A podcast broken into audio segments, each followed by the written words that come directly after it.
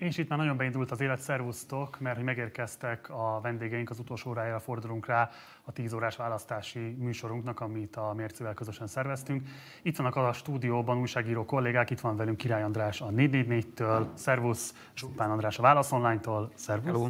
És itt van velünk Pap Szilárd, akit már többször is láthathatok az este folyamán a Mércétől.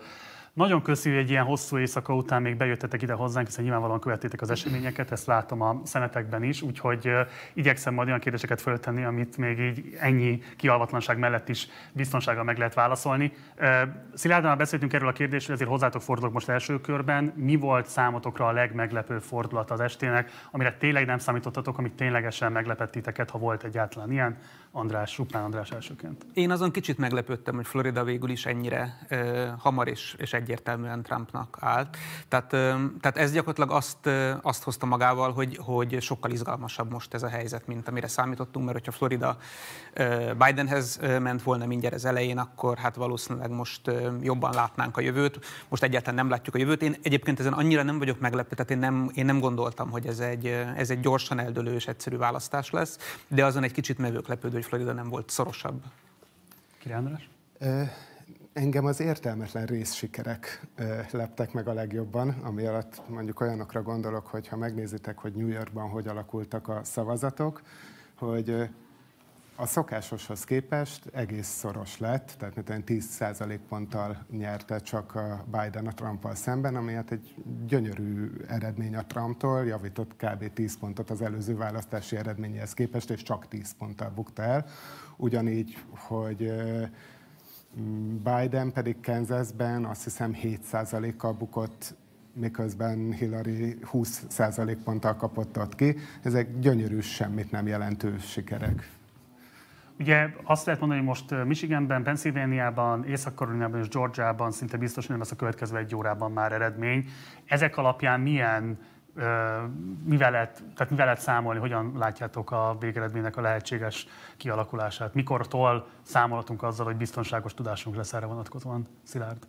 Hát én azt gondolom, hogy ha ma látunk valami világosat, és erre van esély Georgiában, uh, mondjuk és Nevadában, akkor, akkor igazából még a Wisconsin az, ami, ami leghamarabb kész lehet a, a, a rozsdajvezeti számok közül, és hogyha mindhármat sikerülne Bidennek behúznia, akkor esetleg még a mai nap folyamán, magyar naptári nap folyamán akár hirdethetünk győztest is, de én azt gondolom, hogy Pennsylvania ugye még három napig fogadja a levélszavazatokat, Észak-Karolina még hét napig fogadja, vagy kilenc, most ezt már nem emlékszem.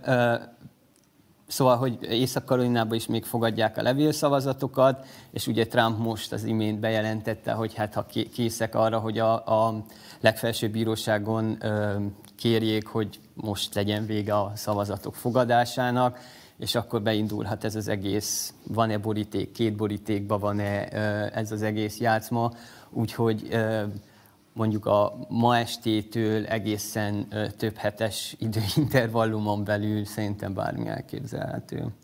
Igen, hát ez kifejezetten aggasztó egyébként, hogy, hogy nagyon úgy tűnik, hogy egy bírósági procedúrába is torkolhat az egész. És valószínűleg ez egy nagyon, ez egy nagyon gyenge legitimitás, bármi is a végeredmény, hogyha ezt nem, a, nem egy egyértelmű, hivatalos, mindenki által elfogadott végeredményt kapunk, hanem a végén valahogy a legfelsőbb bíróság dönt, esetleg megfordítva azt a végeredményt, ami látszik az első napon. Tehát ez, ez egy nagyon aggasztó forgatókönyv szerintem. Pláne, hogy ugye a legfelsőbb bíróság 2000-ben elég necces alapokon vállalta be ezt a szerepet, hogy eldöntsön választásokat.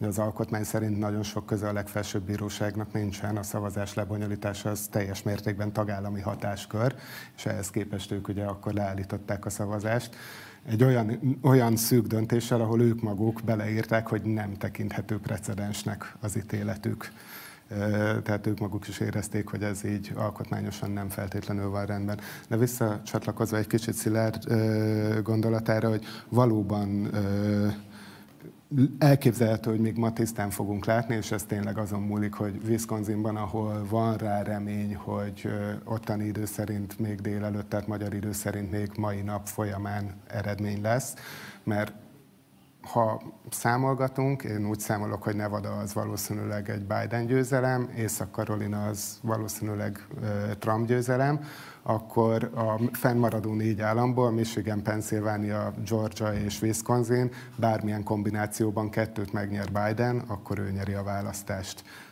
neki most ezen múlik minden, és erre a győzelemre szerintem a legjobb esélye Georgiában és Wisconsinban van. Többször is érintettük már az este folyamán ezt a kérdést, de akkor most bontsuk is ki, hogy pontosan milyen eljárásrendi ügyeskedésekre van lehetősége a Trump adminisztrációnak. Tehát, hogy itt milyen időintervallumon belül kell mindenképpen egyébként döntést hozni arra vonatkozóan, hogy ki lesz az Egyesült Államok következő elnök, és egyáltalán milyen testületek jöhetnek itt szóba, akiknek ebben szava lehet.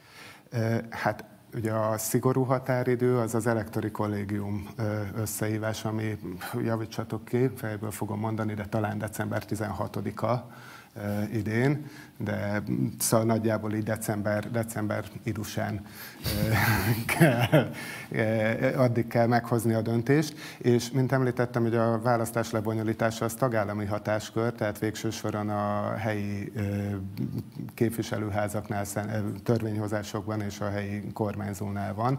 Ebből egyébként még adódhatnak viták, főleg olyan államokban, ahol osztott ez, tehát ahol mondjuk demokrata kormányzó és republikánus törvényhozás van, hogy melyikük fogja úgy gondolni, hogy ő neki van inkább joga eldönteni, hogy az állam elektorai melyik jelöltnek delegálják.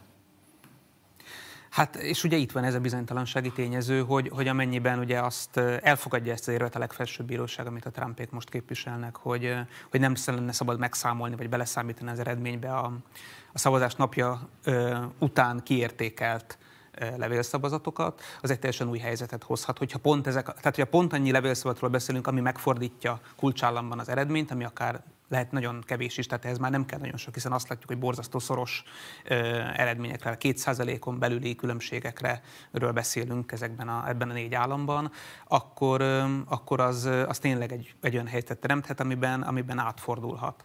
És ugye tényleg az, a, amit, ahogy te is mondtad, hogy gyakorlatilag akár egy állam átfordulása eldöntheti az egész választásnak a sorsát. Tehát ez döbbenetes, hogy, hogy miközben ugye tényleg ilyen arról beszélünk, hogy már tudjuk, hogy 65 millióan szavaztak az egyik jelöltre, és 66 millióan a másikra, jelenlegi tudásunk szerint, és a végén lehet, hogy mégis egy ilyen néhány tízezer, százezer szavazaton fog ez múlni. Szilárd, az bocsáss meg, az elképzelhető, hogy elektori kollégium szinten kiegyenlítettek lesznek a viszonyok? Vagy igen, pont, pont, ezt akartam mondani, hogy én ahhoz már túl fáradt vagyok, hogy ki tudjam számolni. Azt hiszem, hogy ezt de hogy ezt, azt hiszem, hogy ezt meg, igen, ez még igen, a, igen. amikor a Maine és Nebraskai igen, igen, kettesek igen. ilyen kongresszusi körzetekben, akkor még ott, ott ki lehetett számolni, hogy összejöhet ez a 269-269, de most már azt hiszem, hogy legalább ennek a veszélye az elmúlt. Itt egy előző panelben Sebők Miklós és Szabó Andrea a sárga földig lehordta a különböző kutatókat, nagyon diplomatikusan és nagyon visszafogottan, de azért mégiscsak a sárga földig, azzal kapcsolatosan, hogy milyen eredményeket prognosztizáltak, és hogy megint milyen módon nem sikerült ezeket a tényleges eredményeket belőni.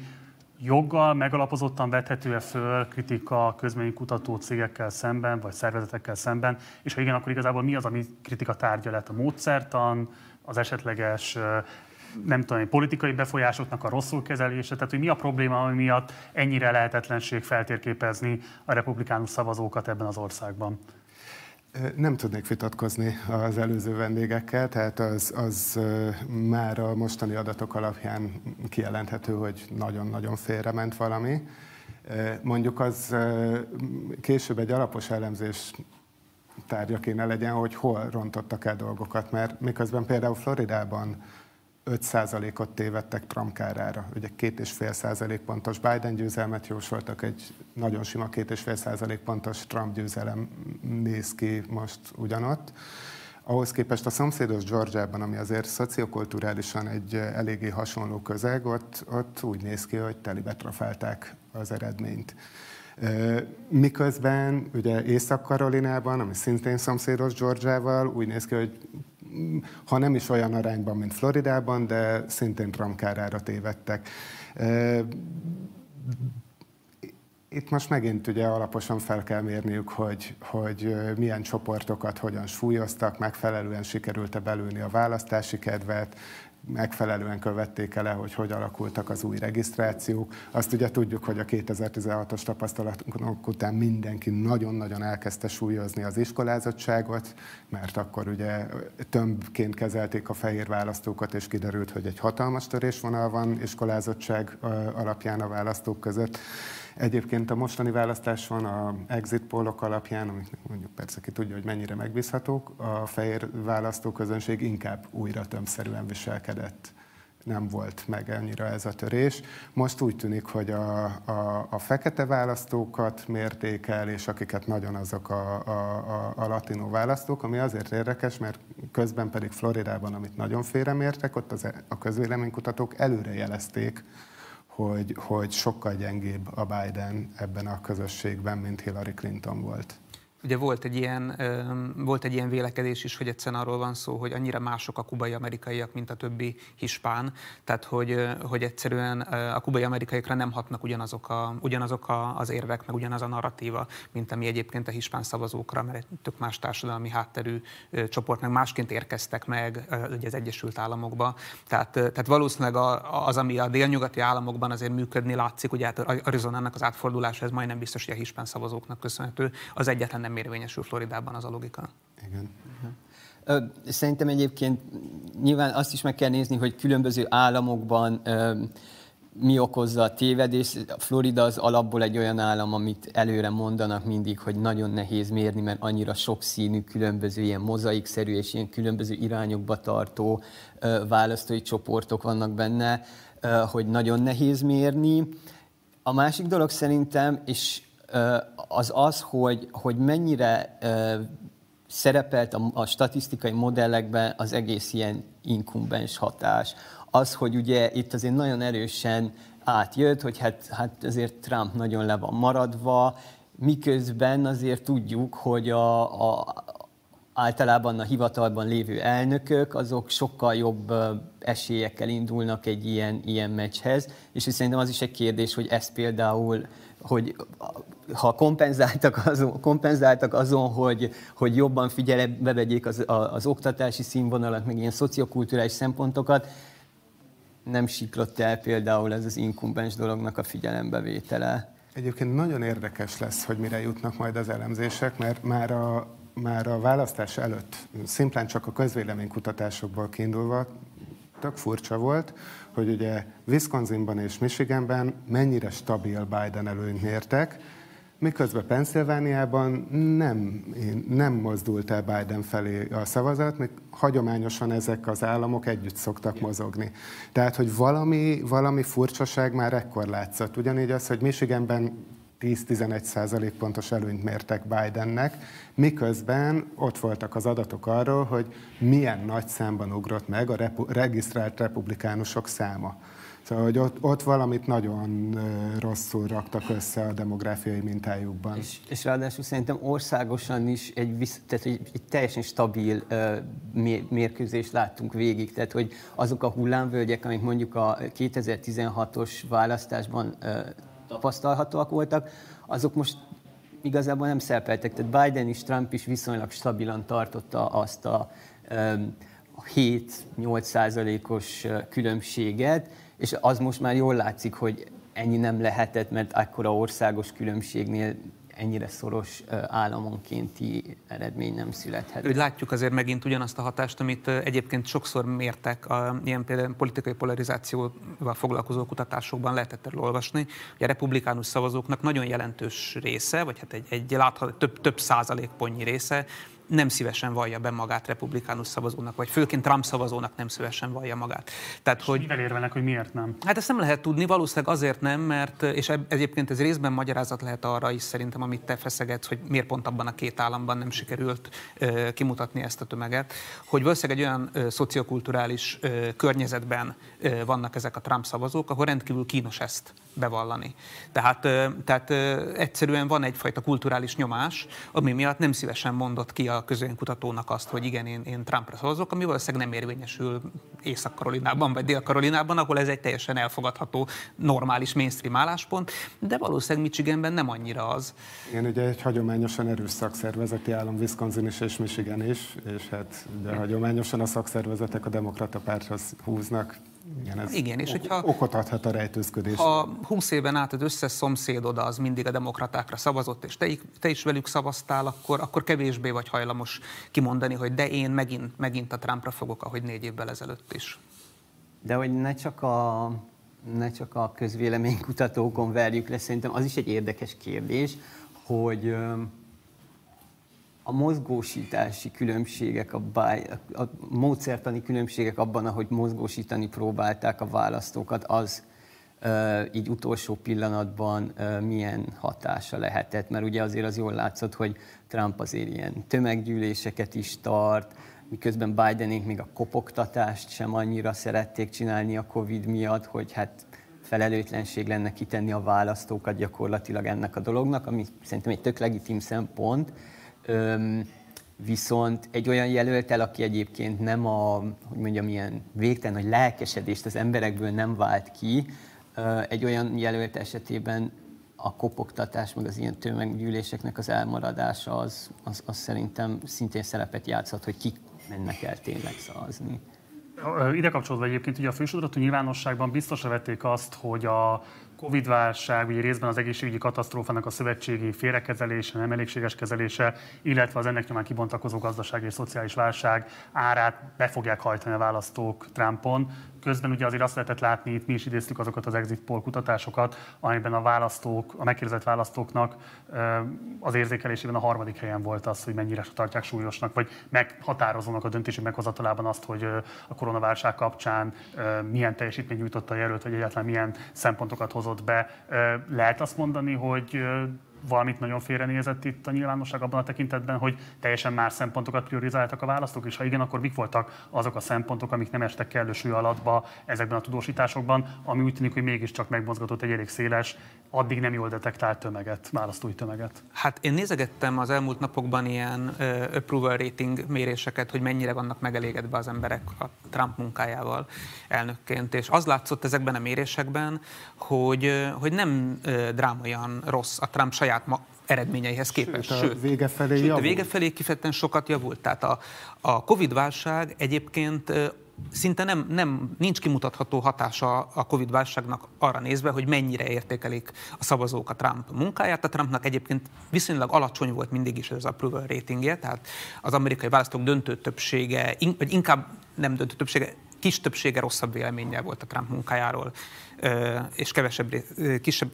százalék helyeselte, de ez egy ilyen, mit tudom én, egy ilyen általában az elnökség alatt ez ilyen 43-46 százalék között mozgott. És a nyáron volt egy nagyon rossz periódusa a Trumpnak, mint hogyha akkor lett volna ez a hatás, hogy a Covid félrekezelését nyáron érzékelték az emberek, akkor lement az approval rating 38 százalék környékére, ezek ilyen átlagok, tehát nyilván minden kutatónál ez 1-2 százalékkal eltérő, de hogy, de hogy akkor lement, és aztán visszaerősödött. Tehát most igazából pont ugyanott tartott ezelőtt a választás előtt a Trump, vagy még egy kicsit jobban, mint általában az elnöksége alatt. Sőt, ez a 44 százalék, amin állt, ez így inkább a, inkább a teteje az ő népszerűségének.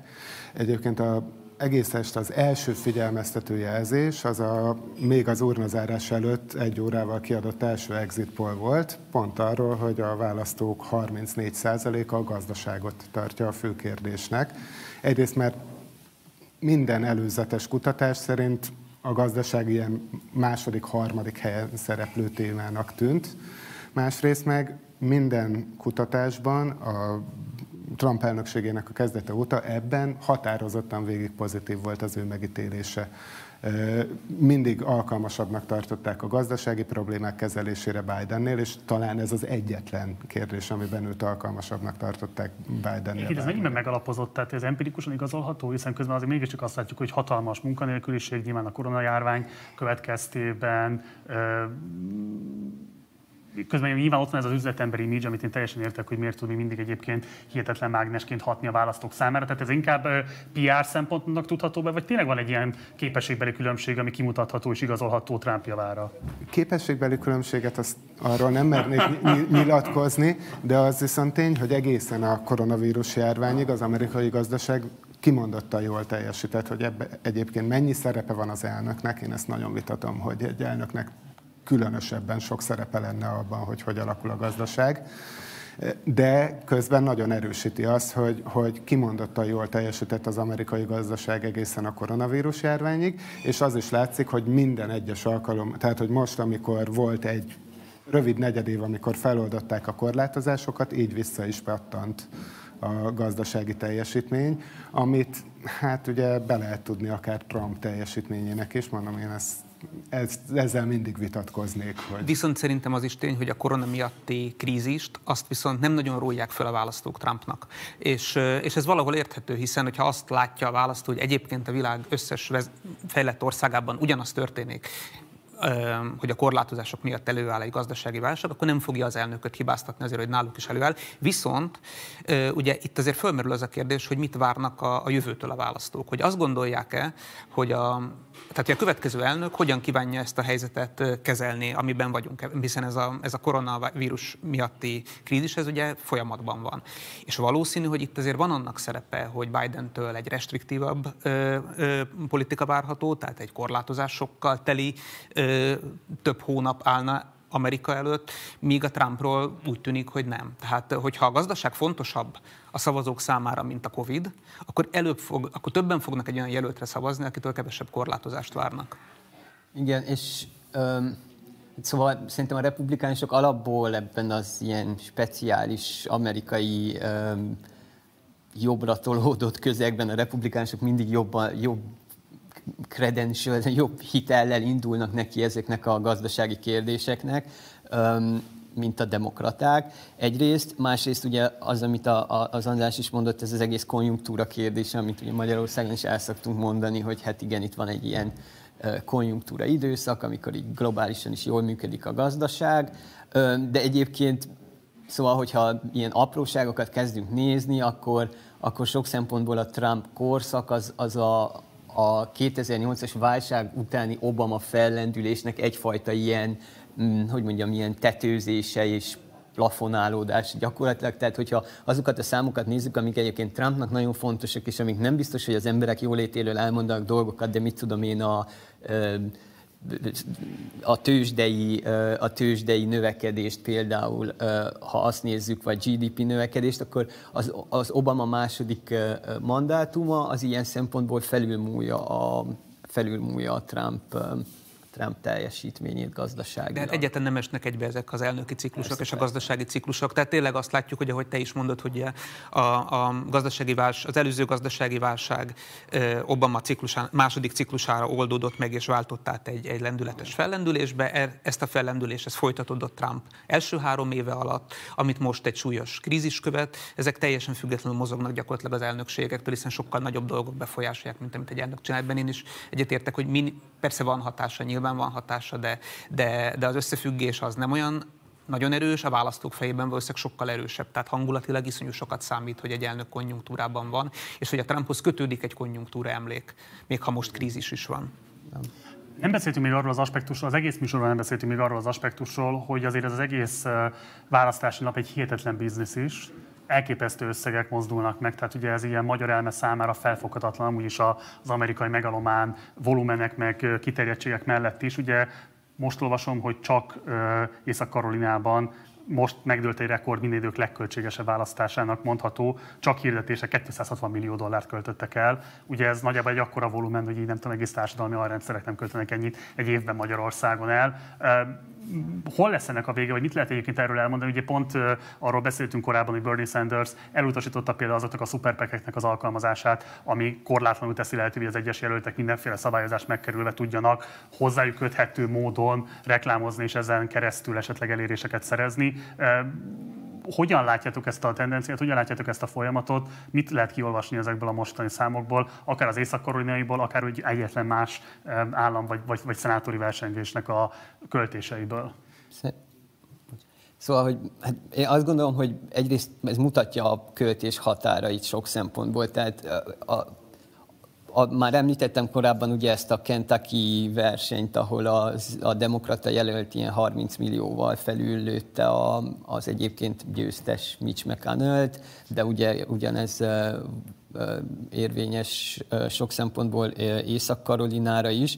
Azt szerintem egy nagyon érdekes dolog, hogy hogy Biden esetében, szóval, hogy nagyon nem együtt mozogtak a pénzciklusai Bidennek és Trumpnak, tehát Trump nagy, sokkal korábban elkezdett költeni, és egy ilyen, a, a négy év alatt egy ilyen hatalmas, viszonylag jelentős ilyen háborús tartalékokat halmozott fel, és nagyon korán, tehát például Floridát nagyon korán elkezdték megdolgozni, tehát gyakorlatilag az elmúlt négy évben szinte folyamatosan költöttek Floridában, mi, amihez képest mondjuk a, az előválasztások első időszakában, és még azután is, hogy, hogy egyébként már egyértelmű győztes volt Biden az előválasztáson, tehát hogy már a, a, a demokrata párt jelöltségét azt, azt elkönyvelte. Szó, neki sokkal később indult be a, a fundraising, a pénzgyűjtő mechanizmusa, viszont a végére nagyon túlhaladta a, a, a Trump költéseit, és ugye az elmúlt egy hónapban az nagyon sok hír volt arról, hogy hát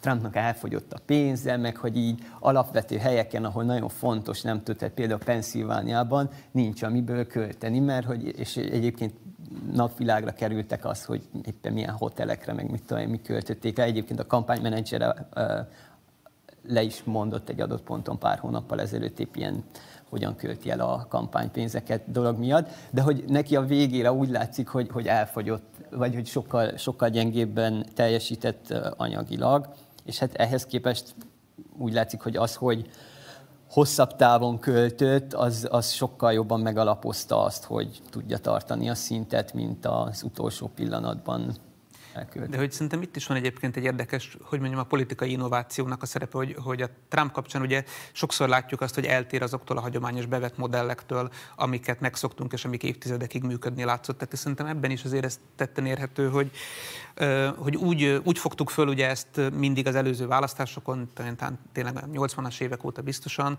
hogy el kell költeni egy csomó pénzt a választás előtt, és aki, aki többet költ rá, az majd nagyobb esélyekkel indul. De hogy, de hogy ez arra jött rá Trump, hogy nem, nem így van, hanem kicsit ez a permanens kampánylogika, ez, ez többet ér, és ugye főleg, főleg az, hogy, hogy nagyon az, az a fajta célzottság például, hogy Floridával mindig törődött, az most nagyon kifizetődni látszik ebben az eredményben, és ez én azt hiszem, hogy az, hogy ez az innováció, ez abból is fakad, hogy, hogy valójában egy olyan rendszerben próbál a Trump nyerni, ami ugye demográfiailag a pálya nagyon ö, a Biden számára lejt. Tehát alapvetően ebben a, ebben a szisztémában, a, amiben az amerikai választások eldőlnek, igazából a demokratáknak kéne nyerniük. Tehát, tehát, de nem, látjuk, hogy nem ők nyernek, ugye ez 16-ban is megtörtént, és most is nagyon szoros a helyzet. Tehát, hogy, hogy az történik, hogy, hogy azt próbálja kitapasztalni a Trump, hogy hogyan lehet egy ilyen szisztémában mégiscsak nyerni úgy, hogy, hogy neki egyébként ez nehezebb és, és bizonyos technikákat kitalált, amik, amik erre működni látszanak.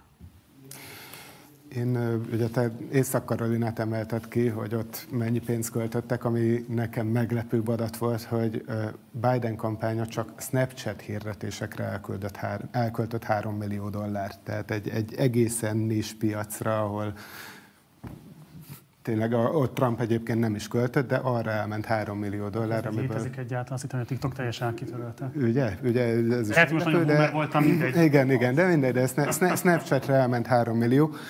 Hogy az egyik eredeti kérdésedről is fel, megpróbáljunk válaszolni, hogy hol lehet ennek a vége. Hát szerintem ezt a Citizen United döntéssel a legfelsőbb bíróság eldöntötte, a csillagos ég a határszal, hogy itt annyi pénzt lehet beletolni ebbe a rendszerbe, amennyit nem szégyelnek. Egyébként egy fontos ennek... jelzés volt, talán te mutattad Szilárd, hogy a New York Times-on jelent meg egy olyan kimutatás, ami postai irányítószámok alapján targetálta azt, hogy honnan érkeznek egyébként az adományok az egyes kampányokba, és azt lehetett látni, hogy még a legtehetősebbek körében nagyjából kiegyenlítette az, hogy hogyan támogatják Biden-t és Trumpot. A 200 ezer dollár alattiaknál volt az, hogy Trumpnál ötszörös vagy négyszer több volt. Fordítva.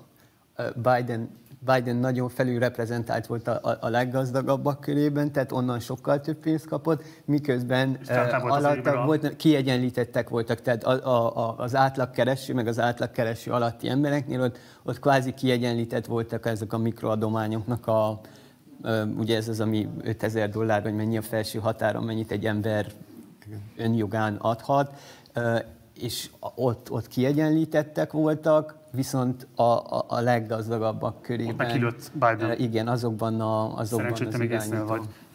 De erre irányul igazából a kérdés, hogy ez alapján lehet-e arról beszélni megalapozottan, hogy itt van egy republikánus jellegű átrendeződés a demokrata párt irányába. Tehát volt egy ilyesfajta tendencia, hogy ezek a donorok, meg ezek a különböző holtudvar szereplők letették a voksukat Biden mellett Trump ellenében, akár csak így anyagi eszközökön keresztül. Erről én nem mernék nyilatkozni, ebben nem merültem el annyira. Nem, én sem. Hát szerintem látunk egy demográfiai átrendeződést, ami nem egy meglepő dolog, demográfiai átrendeződés mindig van a pártok között. Vannak időszakok, amikor hosszabb ideig stabil a táboruk, vannak időszakok, amikor jobban átalakulnak, ugye ez a 16-os Trumpnál már, már érződött, és szerintem az látszik, és egyébként a Biden előválasztási eredményében is, és a mostaniban is, hogy ezek a befolyásosabb, jobban képzett elővárosi lakók, ezek, akik egyébként hagyományosan egy ilyen centrista republikánus vonalat képviselnek, gazdaságilag jobb középen állnak, azok kulturális okokból, főleg amiatt, hogy hát nem kedvelik, ahogy beszél a Trump, meg így ezt az egész stílust, a, amiatt nagy számban álltak át a demokrata oldalra, és ez egyébként az elit szintjén is leképződik az egész ilyen never Trumper republikánusoknak a kooptálása gyakorlatilag a, a, a demokrata, demokrata közegbe. De hogy azért az látszik, hogy a Never Trump republikánusok azok, azok egy elképesztően pici szegmense a társadalomnak, tehát hogy, hogy azért nem, tehát volt ilyen kutatás is, hogy azt néztem, hogy a republikánusoknak, a szavazóknak a 95%-a elégedett a Trump munkájával, tehát hogy, hogy igen, biztos van ez az elit republikánus, aki, aki gyakorlatilag kulturálisan már szinte demokrata, és, és pont a Trump stílusa olyan elviselhetetlen számára, hogy ez átbillentette, de hogy az átlag republikánus szavazó azért, azért kitartott az elnök mellett végig ez alatt a négy év alatt, és, és látszik, hogy a stílus kérdések, amik esetleg pont annak a közegnek, amiről te is beszéltél, hogy a médiának, a, a, az egyetemi világnak, a kutatóknak, a véleményvezéreknek tök fontosak, hogy hogy, hogy beszél a Trump, hogy, hogy tényleg milyen borzalmas megnyilvánulásokat tud produkálni, hogy a viselkedése mennyire nem elnökszerű sok esetben, de hogy, de hogy mint hogyha ez azért ez nem nagyon számítana az átlag republikánus szavazónak. Én meg annyit tennék meg hozzá, hogy Nekem erős a gyanúm, hogy ez egy a, a, az elővárosi szavazók elfordulása, az, az mítosznak fog bizonyulni. Nagyon-nagyon kíváncsi leszek az eredmények részletes elemzésére. A New York Times-on futtattak már egy mi változott 2016 ótahoz képest rovatot az a már 100%-ig feldolgozott megyei eredmények alapján, és ott például az jött ki, hogy Hát pont például az egyetemi végzettségűek körében 3%-kal erősödött Trump. A város, elővárosokban 2,5 százalékot erősödött, a városokban 6 százalékot erősödött. Szóval, hogy, hogy amikor meg lesznek a végleges eredmények, akkor ezt alaposan ki kell elemezni. Szerintem sok mindenről ki fog derülni, amit itt nagyon hangoztattak négy éven át, hogy, hogy ezek, ezek bizony mítoszok.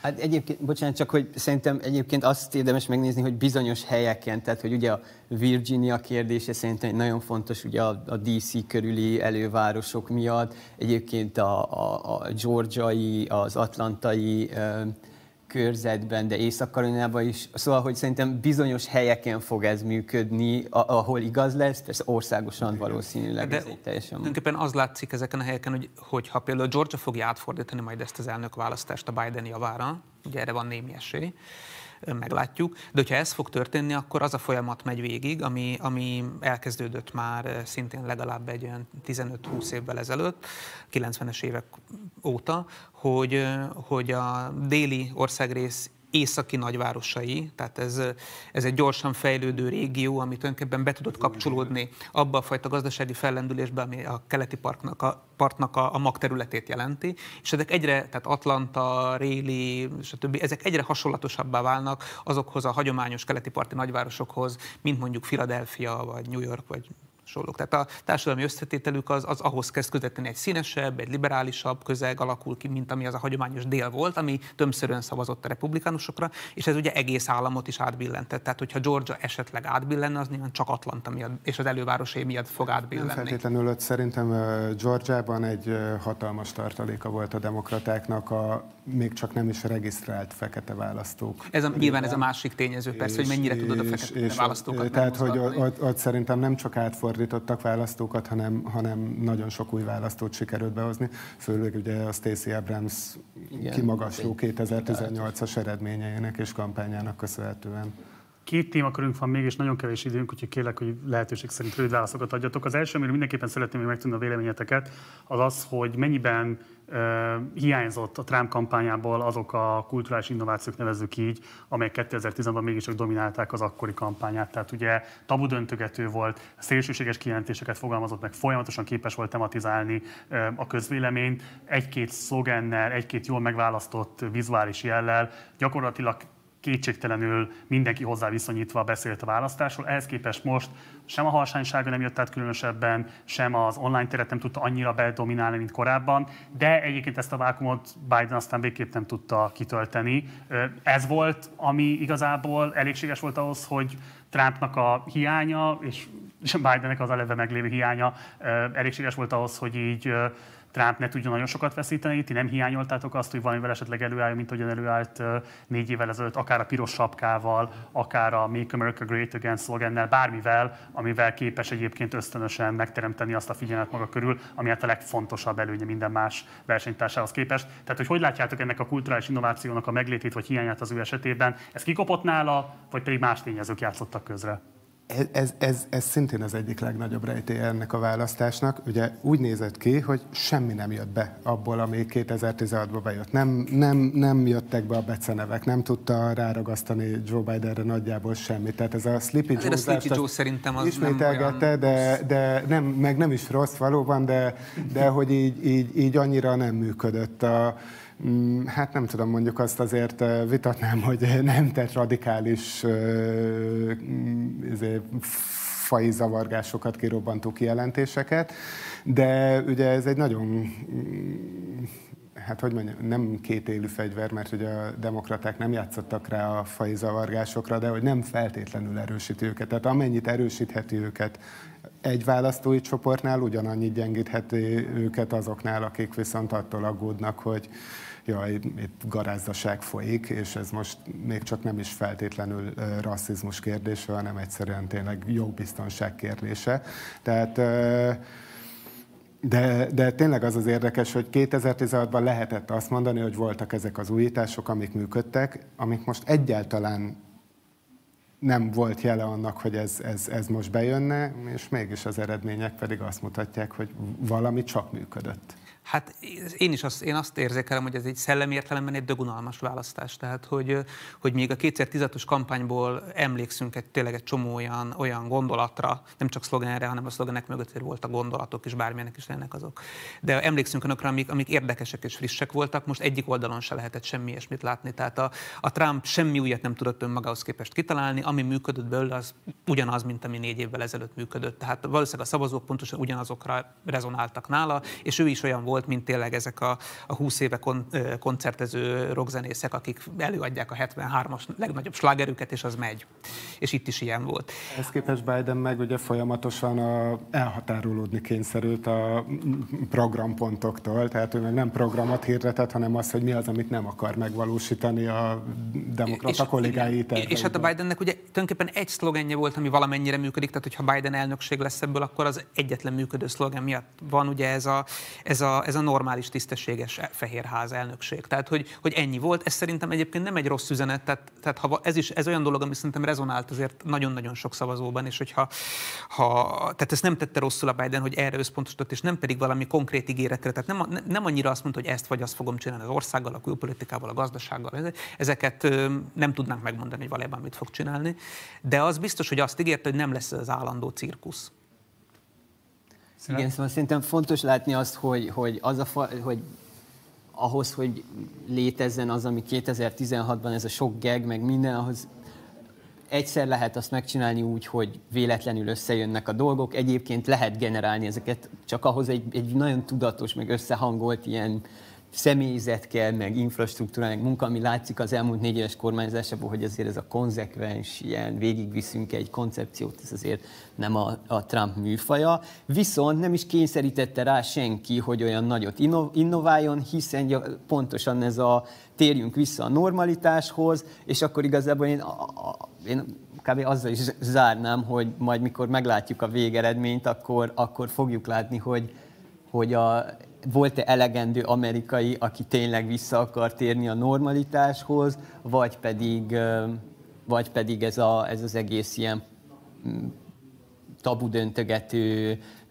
kicsit ilyen szimbolikusan a középső újat bemutató ilyen politizálás, az, az még mindig meg tud csapolni olyan fajta elitellenes energiákat, amik, amik gyakorlatilag még mindig erősebbek, mint ez a normalitáshoz való vágy. De azért szerintem azt érdemes vágy. azt, azt azért megjegyezni, hogy mégiscsak volt a Trumpnak a nyár elején, amikor ugye a legsúlyosabb volt a Black Lives Matter mozgalom körül kirobbant, részben intenzív kultúrharc, részben pedig ugye egy, egy zavargás sorozat is volt belőle, és akkor ugye a Trump beállt ebbe a pozícióba, hogy ő ugye a, a jognak és a közrendnek a védelmezője. És, és ez is egy nagy kérdés hogy ezt mennyire hiszik el a választók, tehát hogy, hogy abban esetben, amikor ugye egy ország láthatólag éppen bom, bom, bomladozó félben van, akkor, és az elnök azt mondja, hogy én vagyok a közrend védelmező, de közben a közrend éppen bomlik, hogy akkor ez vajon jót vagy rosszat tesz, mert ugye ezt lehet úgy is értékelni, hogy egy ember, aki gátat próbál vetni, meg lehet azt is mondani, hogy az elnök látványosan csődöt mond éppen. De mégiscsak ez volt egy pozíció, amit ő elfoglalt, és ehhez képest egyébként nem nagyon tudnánk megmondani, hogy mi volt a Biden pozíciója, mert ugye egy nagyon kényes helyzetben volt, hiszen a, a saját táborának a, a, a véleményvezérei azok, azok kifejezetten inkább a Black Lives Matter mozgalom mellett egy harcosabb kiállást vártak volna tőle. Ő maga pontosan tudta, hogy a, az átlag szavazó ez vélhetően taszítja, főleg ugye az erőszakos jelenségek elszaporodása miatt, és ezért aztán inkább abba állt bele, hogy akkor nem mondok erről semmit. Igen, de szerintem pont ez az a, bocsánat, csak, hogy, hogy szerintem e-, ezeknél az ilyen kultúra harcoknál szerintem érdemes látni azt, hogy, hogy ezek így mindig egy ilyen bemerevedett pozíciót hoznak, ez az, ahol, ahol nem lehet konszenzus találni, hiszen hogyha én azt gondolom, hogy ez a morálisan helyes, akkor ahhoz, hogy belássam, hogy más a morálisan helyes, ahhoz be kell ismernem nekem, mint választanak, hogy hát, hülye vagyok, rossz vagyok, valami, ami, ami sokkal nehezebben megy, és az a fajta attitűd, hogy próbálok próbálok így valahogy középre helyezkedni ezekben a kérdésekben, meg így nem mondani semmit, valójában nem bontja fel magát ezt a szembenállást, hanem szerintem ami ilyenkor tud működni, az az, hogy ezt a kérdést valahogy úgy átvágni, ami egy ilyen teljesen másfajta módon vágja ketté a társadalmat, és akkor gyakorlatilag felbomlanak ezek a bemerevedett álláspontok, és szerintem a Biden stáb ezt nem valósította meg. Zárókör, és az esélylatolgatás mi más lenne a zárókörnek a, a kérdése.